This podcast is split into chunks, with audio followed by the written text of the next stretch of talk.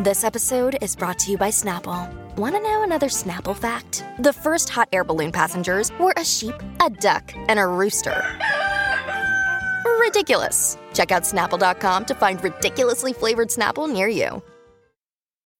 When you need mealtime inspiration, it's worth shopping Kroger, where you'll find over 30,000 mouthwatering choices that excite your inner foodie. And no matter what tasty choice you make, you'll enjoy our everyday low prices, plus extra ways to save, like digital coupons worth over $600 each week. You can also save up to $1 off per gallon at the pump with fuel points. More savings and more inspiring flavors make shopping Kroger worth it every time. Kroger, fresh for everyone. Fuel restrictions apply. 651 641 1071. What's your homemade Christmas gift go to? This is the Colleen and Bradley Show, My Talk 1071. I'm Colleen Lindstrom. Bradley's off today. Holly Roberts and I are here with you. Good afternoon. Mm, yes. Yes. Salutations. Yes. Uh, and I just was curious, what is your homemade Christmas gift go to? Um, do you want to know why I'm asking? Please, Colleen, why are you asking this very important question this afternoon? Because sometimes, you know, you, sometimes I think like the thing about gift giving that can be difficult is when you overly concern yourself with what the other person you think they want and then mm-hmm. trying to find that thing. And then when that happens, when I get overly stressed about that, I think to myself, no, I want to make something. I want to put myself into something for somebody else. And I have every year I've got a new thing that I'm doing that I'm like, oh, I'm going to make that thing. Like last year I crocheted a lot. I did a lot of needlework, uh, or I did a lot of that kind of needlework. like Yes. crocheting. So I made a lot of blankets for people. Um, this year, I'm like, I've taken up cross stitch, and it's been very fun and soothing. Oh, okay. So, what kind of things are you cross stitching? Oh, just little samplers, like dumb little samplers. But you know, I've got, but part of it is just for me because it's relaxing and it's nice to have a side hobby and you can't keep all your stuff.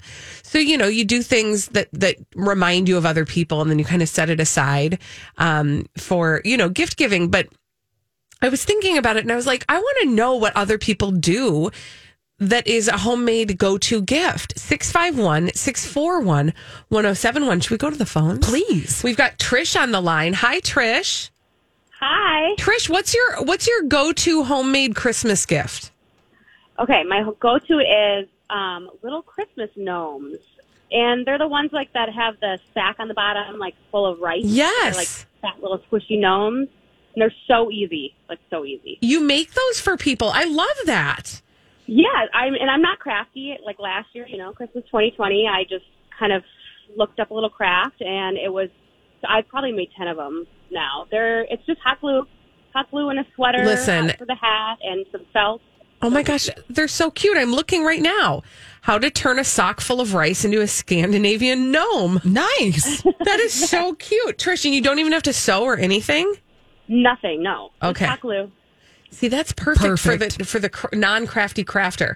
Thanks for your call, Trish. Have a great Yeah, that was holiday. fun. Thanks, Trish. Bye. 651 641 1071. Uh, What is your go to homemade Christmas gift or holiday gift? Holly, do you have one?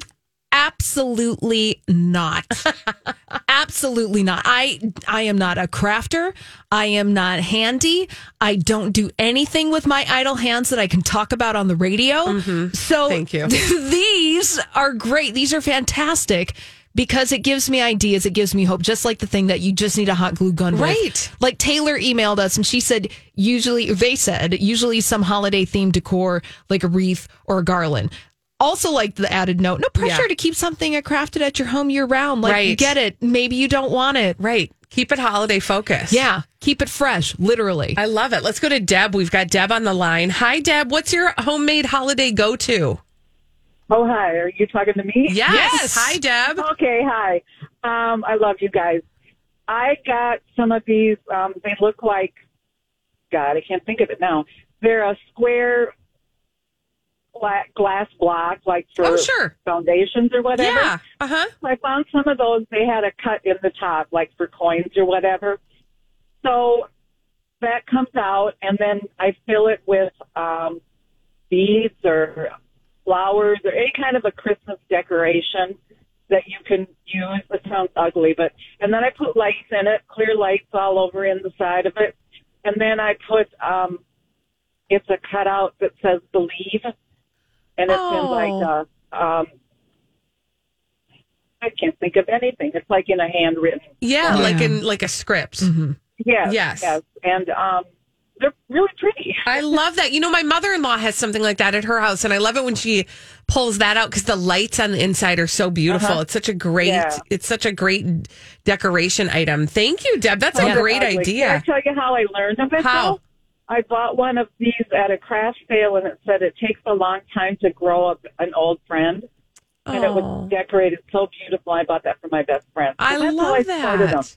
I love that, Deb. Thank you so much for your call. Yeah, thank and that's a great Bye. idea. Like those are the kinds of things where, again, like Holly, you said, like you don't feel artsy or craftsy or any of that stuff, but a lot of those things are very easy. Like anybody can do it. Yeah. And those are the things that I like. You know, sometimes there are things that you have a little more skill for that you that you do, but sometimes it really is like you can just grab the pieces and put it together. That sounds like yeah, one of those. there's an intimidation factor to crafting Yeah. and doing all these kinds of things that I admire so much. Right. People who are genuinely talented and or have the gumption to do it. So these are great ideas. Let's go to Jolene. Hi, Jolene. Jolene, what is your homemade Christmas gift go to?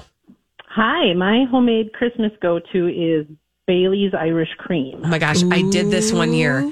It's It's so super easy. so easy. And who doesn't want a little Bailey's during the Christmas season, especially me now because I'm stringing my tree and I ran out of lights oh, at the top. no. No, ah! Jolene. Oh! Jolene, this is so funny. So one year I did that. I we did we did actually homemade Bailey's and then we did homemade Kahlua also. And we mm. gave it to our friends at a Christmas party and guess what? Every single one of them drank it there. and I was like, that's what that wasn't what it was That for. a- well, but they went know. all in. Uh Jolene, least that, you know they liked it. it's true. It's true. But you can like the recipes are so easy and you can find them on Google. Thank you for your call, Yeah, Jolene. thank you. Hit up the Googs. That's right. Hit up the Googs. Get some of those They homemade presents. They yeah. do. Um, let's go to. Is it Karen? Uh, well, let's go to Karen. Hi, Karen. Hey. Karen, what um, what's your homemade Christmas go to? Are you there? Hi, Karen. Hi. Hey. What's your homemade Christmas gift go to? Uh, ornaments. Lots of beads and sequins. Oh, is there any particular ornament you do, or just throw beads and sequins at something? Well, there there are kits that you can buy and make, or otherwise it's made out of different cottons and yeah. That's great Oh, too, yeah. because that's like a great every year reminder of you know of your friendship. I love that. Thank you for your Oh, call. thank you. Yeah, ornaments are great. And it's one of those things decorating a holiday tree. Yeah. And when you go through the process of it and you find decorations You literally that are of that. decades old. Yeah. And so that's wonderful. Right, and it always brings up a memory, right? Yeah. We we used to have a thing where we would buy ornaments on every vacation that we took. So every time you take out that vacation ornament, you'd remember the trip. It's so great. Let's go to Sue. Hi, Sue. Sue, you'll have the last word on this. What's your homemade gift go to? Hi guys. Yeah, mine is also edible, and I'm going to give credit to the Stephanies on the weekly dish.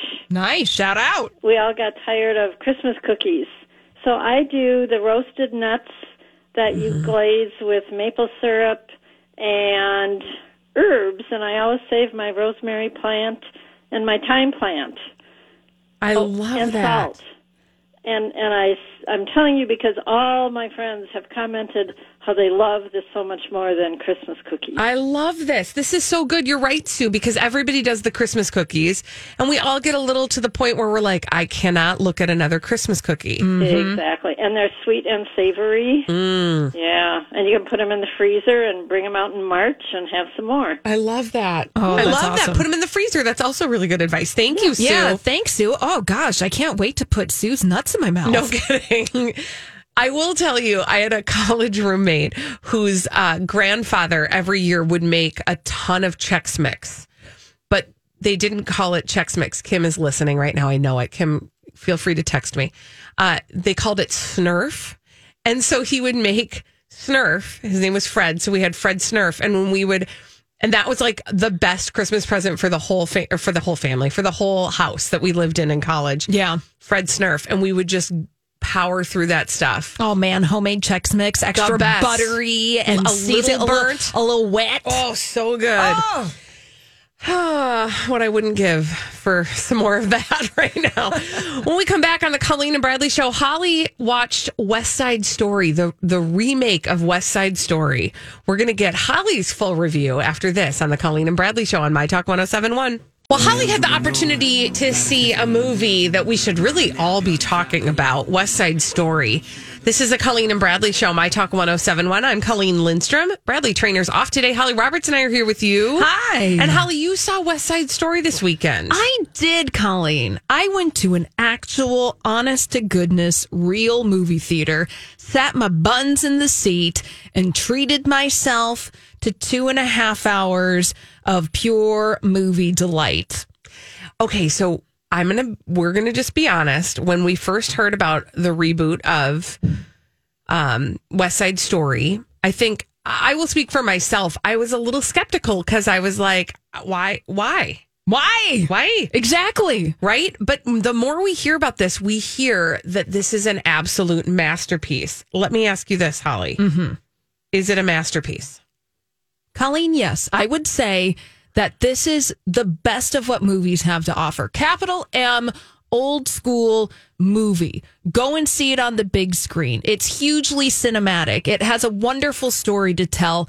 Done by a master of the medium, which is Steven Spielberg. He directed this movie. I think that was the other piece that, like, when I first heard Steven Spielberg is doing West Side Story, I was like, What? am I like in some weird alternate universe? What is happening? It didn't compute for me. Yeah. But the more I hear about it, the more I think, oh no, it actually absolutely computes. Well, it didn't compute because Steven Spielberg had never directed a musical, which is why exactly he did this project because it was like, well, I want to do more genre filmmaking. Haven't done a musical yet. Why don't I tackle one of the best known, beloved musicals of the 20th century? So yeah, when you take it at face value, it doesn't make sense. But when you go deeper, and you just told me something I didn't really realize, is that this was really an effort for him to kind of do something he hadn't yet done in his career. Yeah. like a new frontier. Yeah, and why not? Keep pushing yourself artistically, which Yeah. is what Steven Spielberg did with this movie.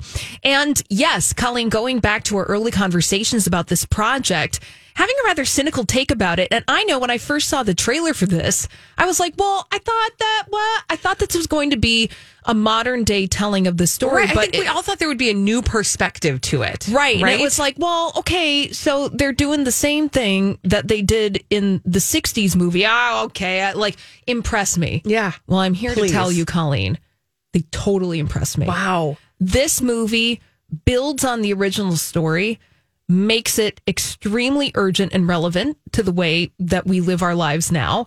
And I would say, with those changes, which were made by Tony Kushner, who did the screenplay, he's an a genius. It- it- and Paul McGuire Grimes touched on that a little bit when he reviewed West Side Story. Yeah. He made changes to the story of West Side Story mm-hmm. that makes it better. Yeah. It really, honest to goodness, makes it better. It makes it relevant. There are artistic choices in this that I thought were so genius. Rita Moreno is in this movie. Her character is a new character in this, and Hmm. it, and it's a take on a character I think that existed in the old one. It's been such a long time since I've seen Right. the original West Side Story, but the way that they decide to use her character Valentina, and the way that she interprets a specific song, it just it I like I got I got verklempt. A little verklempt. a little verklempt. Because it, it because it elevates the meaning of the song in a way that had not been done. So it is a new perspective. So it is a new Yeah. perspective on this story. Now, Rita Moreno was in the original, right? Yeah. She played Anita, Yeah, correct? She, she won an Academy Award for it. Right. So, like, thi- to me, like, the thing I would be fascinated to do would be sit for an hour with Rita Moreno and hear the stories of what what the what doing the first one was like what made this one like from a behind the scenes perspective what made this a different experience Well, and Rita Moreno is an executive producer on this new movie. that's awesome So she had influence in the way that the story was being told. And there's a lot of really important things about the way the story is being told. Yes. Um, uh, you know, the chief among the, or one of many things that's really important about it is that they actually were um, casting Latinx actors in those roles. Yes. Where in the original one or the, the, Another day is here, and you're ready for it. What to wear? Check. Breakfast, lunch, and dinner? Check. Planning for what's next and how to save for it? That's where Bank of America can help. For your financial to-dos, Bank of America has experts ready to help get you closer to your goals. Get started at one of our local financial centers or 24-7 in our mobile banking app. Find a location near you at bankofamerica.com slash talk to us. What would you like the power to do? Mobile banking requires downloading the app and is only available for select devices. Message and data rates may apply. Bank of America and a member FDIC. Look, Bumble knows you're exhausted by dating. All the must not take yourself too seriously and 6-1 since that matters. And what do I even say other than hey? well, that's why they're introducing an all new Bumble with exciting features to make compatibility easier, starting the chat better, and dating safer. They've changed, so you don't have to. Download the new Bumble now. the first the first cinematic telling of West Side Story, there were Caucasian actors playing some of those roles. Yeah, Natalie Wood played Maria in the Yeah. first one. Yeah. Natalie Marie, uh, Natalie Wood is not from Puerto Rico. No. uh, and she is not Latina, or she wasn't. So Mm-hmm. yeah, making changes like that, uh, changing the story and framing it in a way that you know you have empathy for everyone involved in this story because I don't want to give too much away because Right. I want everyone to go see it. Now the weak link in this new version of West Side Story, agreeing with Paul McGuire Grimes, is Ansel Elgort, who plays the role of Tony, the male lead in this movie. It, you know, that feels kind of like a massive oversight to have a crappy Tony. yeah, you know, bless his heart. Mm-hmm. He's not bad. I don't want to say he's bad, but there is a community theater element to his performance. Now, no beef against community theater. Right. Some of my best friends are community Yes. theater. But when you're making a $100 million Steven Spielberg global spectacular, There's an expectation. there is an expectation because they cast from the best of the best from Broadway. Everyone in this movie is extremely talented. And then you see him doing it, and it's either they wanted him to have a, mm, a basic vibe to this performance because they wanted him to be relatable. Or they just miscast him. I don't know which is which, hmm. but really, honestly, I was impressed. I take back any kind of skepticism I had about this version of West Side Story. That, and even Ansel Elgort couldn't ruin it. yeah, even Ansel Elgort couldn't ruin it. You so go and see past it. Yeah. I love it. Thank you, Holly. I actually I I will wait for it to stream, but I can't wait to see it. when we come back on the Colleen and Bradley show, celebrities behaving badly, we call them D-bags. after this on My Talk 1071. This is the Colleen and Bradley show on My Talk 1071. I'm Colleen Lindstrom. Bradley Traynor's off today. He'll be back tomorrow. Holly Roberts and I are here with you today. Greetings. And we have uh, some celebrities behaving badly to tell you about. We call them D-bag. Presenting Lord and Lady Douchebag of the Day. Who's your D-bag, Holly? I have a, a, a bag of, like, literally a bag of D-bags today. wow. So I've got Unpack it. Well, let's unpack this uh, wonderful uh, holiday gift of d baggery. We have inside our package today such names as Aaron Sorkin, Anne Hathaway, What? Jessica Chastain, What? and basically everybody who's coming to the defense of actor Jeremy Strong.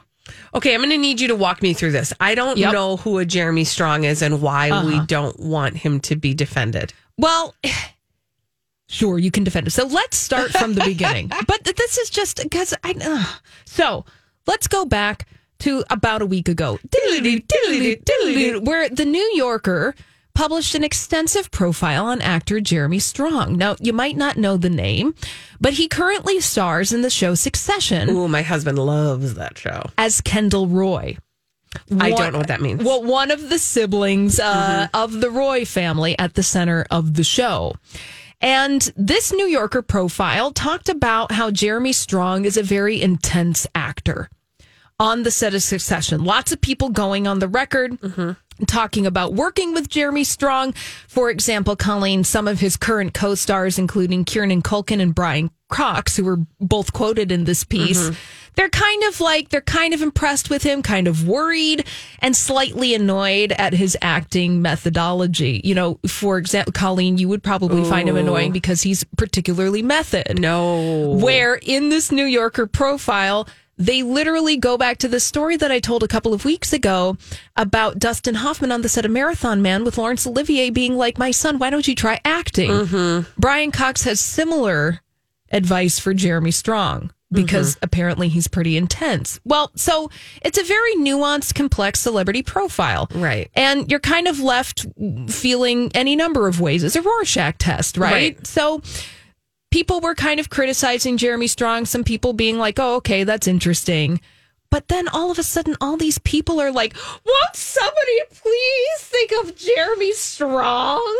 Including, but not limited to the following. Last week, Jessica Chastain she tweeted out, I've known Jeremy Strong for 20 years and worked with him on two films. He's a lovely person, very inspiring and passionate about his work. The profile that came out on him was incredibly one sided. Don't believe everything you read, folks. Snark sells, but maybe it's time we move beyond it. Like, Ooh, whoa. okay, wow. Why are you shaming the celebrity profile, Jessica Chastain? That's a little defensive. And then, but wait, there's more. So then on Friday, Aaron Sorkin enters the chat. He was the director of Molly's Game and worked with Jeremy Strong. Okay. But the way that the message was delivered was just doubly debaggy because Jessica Chastain posted the following on Twitter on Friday. Mm-hmm. Aaron Sorkin doesn't have social media, so he asked me to post this letter on his behalf. Okay. I don't even want to bother reading the whole letter because oh, it I is it's so just insufferable. it is insufferable and beyond pretentious. Like Aaron Sorkin, you're in the media. Get some kind of Yeah. social media and If you don't you- have to use it. If you want to talk to the people, get yourself some social media. Don't make Jessica Chastain do your dirty work. publish your letter. I'd be like, I Chast ain't gonna do that. Yeah, thank you. Thank you. So that's just beyond, that is just mind bogglingly mm. pretentious that you would write this long letter. Oh my gosh, I'm looking at it. Yeah, you're just looking at the Oh, text and no, you're no, like, no, too long, didn't read. Too, too many words. long, didn't read. And then Anne Hathaway jumps in and also weighs in with her two cents defending Jeremy Strong. Now, the thing is, Colleen, Jeremy Strong doesn't need to be defended by any of these people. No. It's not a takedown article. It is a complex celebrity profile researched impeccably by a journalist who is doing his job in the way that he's supposed to. It, it's not a people.com exclusive. Right. We have been trained to accept PR as actual reporting. Right. So that's what that speaks to me. Right. It also speaks to me that these people are afraid that they're going to have some journalist at the New Yorker write a profile on them that's going to make them not look like they are the way that they want to be mm-hmm. perceived, which mm-hmm. is just that's kind of the danger of playing the game, I suppose. Right. It's not a prepackaged PR thing. This is a, piece of legitimate journalism. This isn't like I'm on the cover of People magazine exclusively crafting my story in a way that's easy to digest and that is essentially a PR piece. The, you know, And words, Aaron Sorkin. I don't want to read your words. Well, and like you just said, I mean, there is a. Oh, okay. First of all, this sort of smells like everybody inserting them into themselves into a story. Like, again, a celebrity is a celebrity makes themselves available to the public's impression of them, yes, and that is for better or for worse. So. It is not then incumbent upon people who worked alongside that celebrity to vouch for them right, right? And that's the mistake that we get. I mean, that is like the the Russian nesting doll of um of of Hollywood right now is people jumping to somebody's defense who doesn't really honestly need their defense. No, Like at the end of the day, Jeremy Strong can be responsible for who Jeremy Strong is in the room. And if somebody did a piece about him that is not flattering, then play the actual PR game and find somebody else to do a piece that's slightly more flattering. Right, right. It so it was really Don't call on your buddies to step up for you. well, and that's fascinating too. And the conspiratorial part of my mind is like, well, why, why Anne Hathaway? Why Jessica Chastain? Right. Why Aaron Sorkin? Why do they feel compelled to publicly defend Jeremy Strong in a in a in something that wasn't an attack piece. It wasn't. it wasn't meant to be an attack piece. Which is partly why I feel like this smells like trying to insert yourself into a story that wasn't about you to begin with. Thank you. Also, I double down on the fact that I just find method acting to be so debaggy. That's why I wanted to bring it just to you. in general, Yes. I just am like, come on. Yeah. Now, Stop it. Jeremy Strong is uh, pretty fantastic in Succession, which wrapped up season three last night. And whew, if you are watching that show, Yeah, my husband is watching it. chef's Yeah. kiss to the finale because that was a pretty brilliant piece of television. But here's the deal. Like, again, I, who was it that said that? Why don't you try acting? Like, yeah, Laurence Olivier. You can still be a great actor and not act like a D bag all the time, right? Like you can play a D bag on a show. That's acting. If I don't know, I just I struggle, and I know there's some acting something that is listening that is like you don't understand, and the truth is you're right. I don't, and I'm not an actor, and I don't even play one on the radio. I did high school theater, and that's about as far as I went in my career. Yeah, so I'm not going to read. Well, I did read Aaron Sorkin's full letter, so you don't have to. So don't. Okay, who's your D bag, right? Thank you for asking. It's Elle. Elle? Not the letter L, L, L like magazine, like Elle.com, E L L E. Fantastic. Oh my gosh. Okay, here's the headline. It is so, I, they must think we're stupid. Yeah, probably. Because here's the headline in Elle magazine that made me name them my D bag today. Brad Pitt would love to date again after Jennifer Aniston said she's ready to. So what you then are ah. treated to is a very long story that's I think supposed to make you believe that those two are planning on dating each other since they're both ready to date again. No. And this is what I want to say to Elle and to everybody else.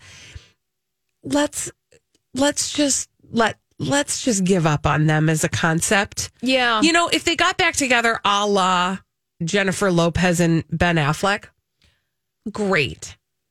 It would be what it is.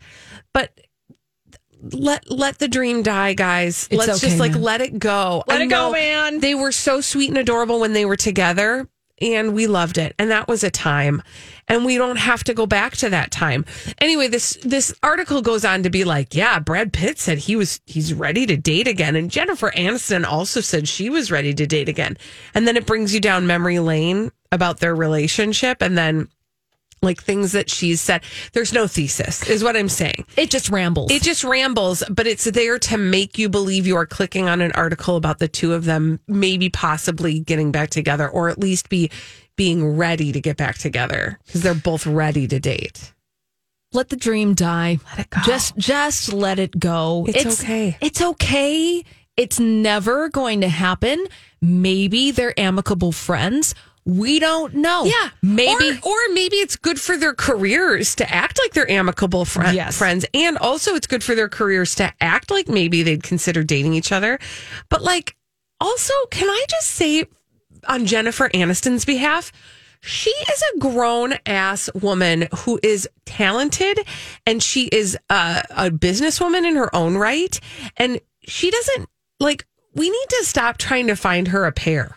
Yeah, she is successful and has heated floors throughout her entire Mm-hmm. mansion. Why does she need to have a significant other? Why did so that's a whole I mean Yeah, that's a whole different discussion. that is a whole different discussion that there is this idea that you have to be coupled in a very specific way in order to have a fulfilling life. Mm-hmm. And that perhaps we can also move on from that, just like we're moving on from Brad Pitt and Jennifer Aniston. Right, because the other narrative about Jennifer Aniston is about poor Jennifer Aniston. Why did she never have a baby? Oh. And she talks about that. Now, here's what I will say I do think that there's, oh, I'm going to say it. Come on. I do Come think on. that there's a level of Jennifer Aniston that has played that storyline a little bit Oh, absolutely. to her advantage. Yes. However, the fact that that is the storyline at all is we should all be a little bit embarrassed Mm-hmm. because it's ridiculous. Yeah. So no, Jennifer Aniston either will get back together with Brad Pitt or she won't. My money's on she won't, Uh-uh. and it doesn't actually matter either way. And I think that the ship has sailed on her having a child, And, and both, we should just accept it all. Yeah, and that oh, you there can't be wildly successful with a wonderful friend group. Yeah. A fulfilling career. And heated floors these- throughout your And he, house. I mean, I'm sorry. I am stuck on that because it's like, you live your best life. Oh man, she you is just live your best life. Listen, like that is like at the top of the list of things that were I able to, I would do. Yeah. Heated floors is like a luxury. You win, Jennifer Aniston. Yeah.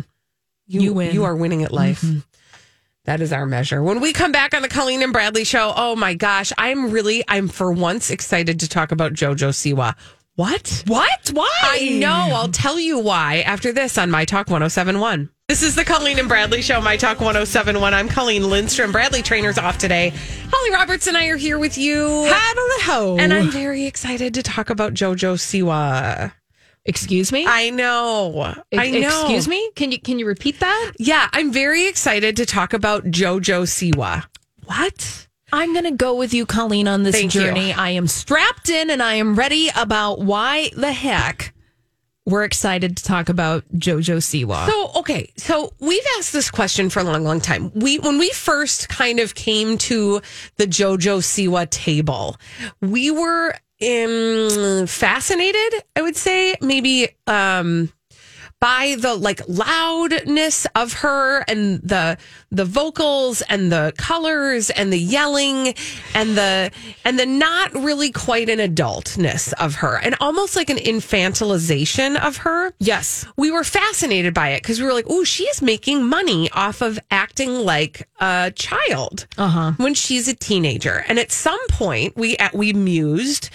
At some point, she's going to have to grow out of this. If she's going to have, if she will, if she is planning to have a career beyond this age and stage of her life, she's going to need to figure out how to transition to a more adult version of herself. Yeah, because we went on tours of Jojo Siwa's house, which was a literal rainbow explosion Mm-hmm. of all the branded products that were in the Jojo Siwa, Siwa land. Everything was like, "Ah, I don't Yes. even want to do it because Hi, everybody. This is Adriana Trigiani. I'm the host of You Are What You Read. I have the privilege of interviewing luminaries of our times about the books that shaped them from childhood until now. We get everybody from Sarah Jessica Parker to Kristin Hannah, Mitch Albom, Susie Essman, Craig Ferguson, Rainn Wilson, Amor Towles, you name it, they come, they share. New episodes of You Are What You Read drop every Tuesday on Apple, Spotify, or any major streaming platform wherever you listen to your podcasts. I'm Bradley Traynor. And I'm Don McClain. We have a podcast called Blinded by the Item. A blind item is gossip about a celebrity with their name left out. It's a guessing game, and you can play along. The item might be like this: A-list star carries a Birkin bag worth more than the average person's house to the gym to work out. Pretty sure that's J Lo. And P.S. The person behind all of this is Kris Jenner. LLC. We drop a new episode every weekday, so the fun never ends. Blinded by the item. Listen wherever you get podcasts, and watch us on the Blinded by the Item YouTube channel. People are going to send nasty letters and be like, "You are annoying," and I'll be like, "Yes, I know, I know." and she could get away with it. Uh huh. And she And made she a lot made of a lot of money. doing Yeah. it, right? and a lot of kids are fans of hers. They they are. Well, I just the reason why I I wanted to talk about her today, and the reason I'm excited actually to talk about her is because we said like how is she going to make this transition? Well, I'm here to tell you it's happening before our very eyes. And we may not even realize that it's happening because she's doing it so expertly. And I think a lot of it had to do or a lot of it was brought a lot of it kind of was triggered by her choosing to go on Dancing with the Stars. I think it had started before that. She had given us like floated out little test balloons, right? Like letting her hair down and it not being JoJo with the bobo with the tight, tight ponytail um, on her TikToks. And then we saw her come out Yep. and then we saw her have a relationship, a real grown up relationship with um, her now ex girlfriend, um, whose name was Kylie Prew. Pooh. Oh no, it wasn't Prew. Sorry, I think her last name was Prew. Anyway, Let's just say that Sorry. she had a girlfriend named She had a girlfriend. she just had a girlfriend. Um, and they've now broken up. But but but the thing that was happening at the same time, like simultaneously, so she was having all of those real life experiences. But then when she went on Dancing with the Stars, that's when she went from teeny bopper to more sophisticated. And that, I think that that was a process. Um, she was given the opportunity to make history by being the first person to dance with the same sex partner. Now, I do have some significant issues with that because I, I, I, my issue is with Dancing with the Stars and not with her because they should be offering that to everybody. Oh yeah. And I don't mean just um, people who are in same sex relationships. I mean, that should be offered to everybody. Yeah. What is your com- comfort level? If they're going to offer it to JoJo Siwa, that should be available across the board as an opportunity for anybody. But, Yeah. but still groundbreaking, history making, yay, wonderful. But then she had this relationship, and I, by relationship, I mean friendship with her um, dance partner, Jenna Johnson Chmerkovskiy, who's married to Va- not no, Val. no, no, uh, the other one. Okay, great. The other We're Chmerkovskiy. really good with names We are. today. It's fine. There's a lot of people on that show. But so I read this story that I d- had not heard about JoJo Siwa being really uncomfortable with her body and wanting to wear like a baggy shirt. Um, you know, and JoJo Siwa is an empire unto herself. So that woman has been wearing a baggy shirt if she feels like wearing a baggy shirt. Mm-hmm. But Jenna was like, you can't wear that in in rehearsals because it's important. And JoJo should know this as a dancer. It's important for me to see your lines, and the way that I see your lines is when I can see your body. And so you have to take that shirt off. And JoJo was like, no. And um, it was at in that time that Jenna kind of took her aside and was like, helped her kind of see her worth. And I just feel like again, we're seeing this transition of Jenna, of not Jenna, of Jojo Siwa going from the yelly, bright colored, obnoxious, a little too much for everybody. Human confetti. Yes. Oh my gosh, total human confetti. Yes, or but like more like glitter because it's like you can't get it out of some areas. right. Like It you- just stays there. Scrub though you may, it just sort of is there. But she's really, and I think she's doing it so expertly that we're not even seeing it happen. That's why I wanted to draw attention to it because if she just one day showed up and was, you know, trying to put on the adult version of herself, we'd all smell it. We'd be like, okay, like, nice try. But I actually think she's growing into it and we're watching it happen. And I'm excited for her. Yeah. Because we actually had a conversation, truth, true story, off the air with our boss who was talking about a conversation they had with somebody else about that, that person kind of thinking, I used to not like her and now I like JoJo Siwa. What happened? Well, I think that was all by design. Yeah, and we've seen this journey before, and we've seen the different routes that people can take Right. to get on that journey from child star to adulthood. And one of the things that I'm finding refreshing about this journey for JoJo Siwa is that it's not so centered on being like the only way that you can transition from being a child into being an adult is being explicitly sexual. Thank you. That actually is wonderful. That's because we've, like you said, we've seen a lot of people try to make this transition and it is often not successful. Yes. And one of the things that typically people lean into is this highly sexualized version right of this person. because it's like, oh, well, you're not a child anymore. And all right, well, the only way that you can alert the public that you're no longer playing child's games is by going full throttle mm-hmm. into your adult sexual identity. Right. And we've seen that happen play out time and time again. And with JoJo, it's just like she is transitioning into adulthood in the way that so many of us do. You know, we have relationships, we Right. have body image thing. We have all of these things and it's like, "Oh, okay, so kudos to JoJo, her management team or whoever is advising her." And it's like, "Yeah, Well, she seems really well adjusted. you can be really well adjusted Yeah. in this. You can still have the glitter. You can still be the human confetti. But how are we going to adjust that a little bit so that as your fans grow Mm-hmm. older, you can bring those fans along? Yeah, they grow can with them. Grow with them. Mhm. And you can have new admirers. Like, you know, we're kind of fanning Well, on I'm JoJo Siwa. like I definitely am looking at her and thinking kudos. Like somebody is caring for her in a way that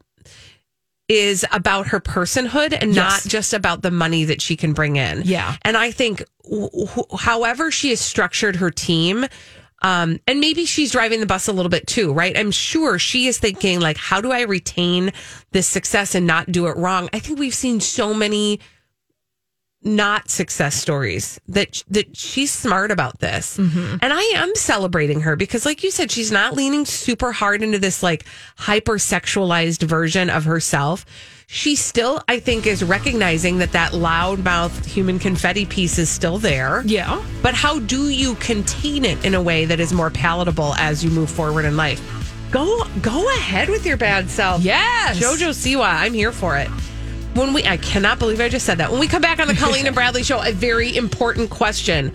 Which is more vile, sardines or tuna? 651 641 1071. Holly will explain to us why we're asking that after this.